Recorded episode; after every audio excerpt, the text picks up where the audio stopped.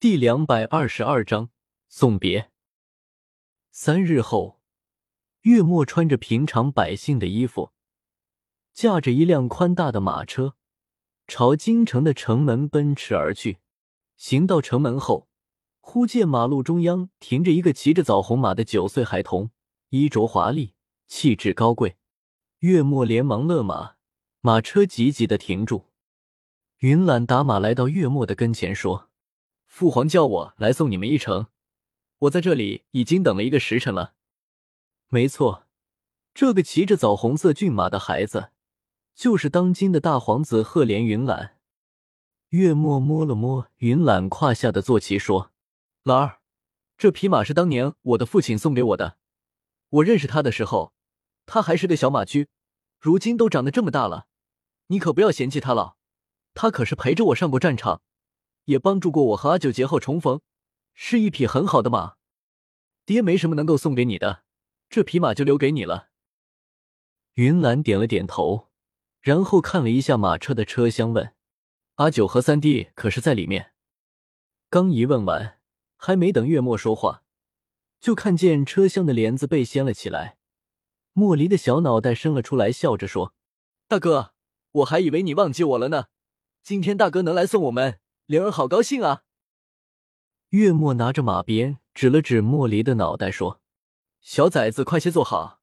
你想见你大哥，你大哥可以去车厢里，反正车厢足够宽大。”云懒听了月末的话，翻身下马，然后进了车厢。车厢里很是宽大，有柔软的床榻，有小鸡，小鸡上放着佛经、点心、茶水。小几用磁石做成，点心盘子和茶壶、茶杯是铁制的，放在小鸡上，丝毫不用担心它们会乱动。这样的车厢，云懒太熟悉了。记得小时候自己就经常跟着阿九坐在这样的车厢里，阿九每次坐车都会睡着。阿九看到了云懒，一段时间没见，又长高了不少。他有很多的话想给云懒说，可是话到嘴边却是。老二，娘并不是要丢下你不管，因为你选择了你的梦想，你的梦想在皇宫里，娘不忍心破了你的梦想。如果你和灵儿一样选择了宫外的生活，娘一定会带着你一起走的。娘，不要说了，兰儿都知道，娘的心里也是很挂念兰儿的。云懒睡着的时候眼睛有些湿了。好孩子，今天把话说开了就好了。娘就能放心的走了，你留在宫里，要好好的照顾你的父皇。阿九每每想到那个明黄色的孤寂的身影，心中就一阵酸涩。可是命运如此，谁都无可奈何，只求下辈子他能快乐一世。老儿知道，老儿一定会好好照顾父皇。娘，你们都保重。云兰想到再回到宫里，或者在走进京城的时候。自己就是一个人了，再也没有亲人了。虽然父皇也是亲人，可是那个高高在上的皇帝，又会是谁的亲人呢？那个位置已经将所有的人伦亲情都磨灭了。孩子，送君千里，终有一别。你出去跟你爹道个别，然后就回宫去吧。宫外待久了不好。阿九其实也不忍心将云岚一人留在宫里。可是每个人都有每个人的路。九岁的云岚总有一天会长大的。短暂的告别之后，月末重新驾起了马车，朝着远处行驶起来。木县的那座宅院，正是当初阿九快要临盆的时候，被皇帝派人接走的那个院子。当初月末正在大力发展着飞雪成一方的生意，如今时隔四年多。再次回到了这个宅院，一切看起来并没有多大的改变，只是这次回来的人中多了个莫离，少了个桃花。关于桃花，阿九是知道的，他已经死了。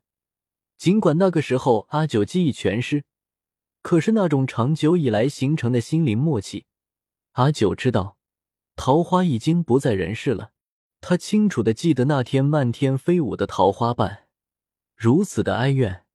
如此的不舍，他说：“小姐，桃花走了，你多保重。”阿九在宅院里转了几圈，最后走到一片空地上，说：“木耳，以后这个地方就种几棵桃花树吧。”说话间，已经从里屋里出来一个人，赫然就是当年临水镇的刘家大嫂方氏。五年左右的时间没见面了，如今一见，反而年轻漂亮了不少。方大姐，看样子这些年你过得很不错啊。阿九笑着说。方氏也笑了起来。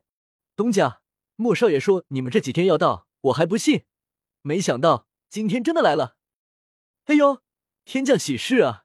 咱们的飞雪城衣铺终于又要红火起来了。方大姐，这些年可是多亏了你。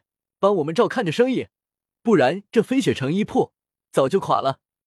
当初阿九肯放心的让方氏接管生意，就是看中了他们一家人的人品很好。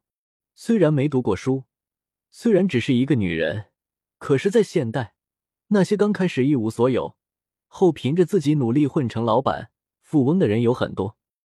方氏便是这样一个人，在机遇面前，努力抓住它。然后凭着自己的努力和诚信的人品，一步步的积累着财富。刚开始，月末会查看着成衣铺的生意。后来阿九出事，皇帝将月末手中的通商领域里的人都换了一遍，重新掌握了赤月国的商业势力。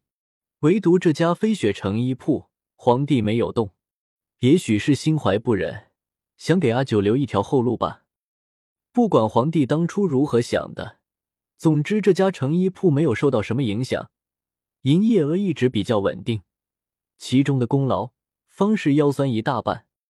东家真是客气，要不是那个铺子，我们这些妇道人家还指不定在家里怎么受欺负呢。我们就是拼了这条命，也不能让他垮了啊！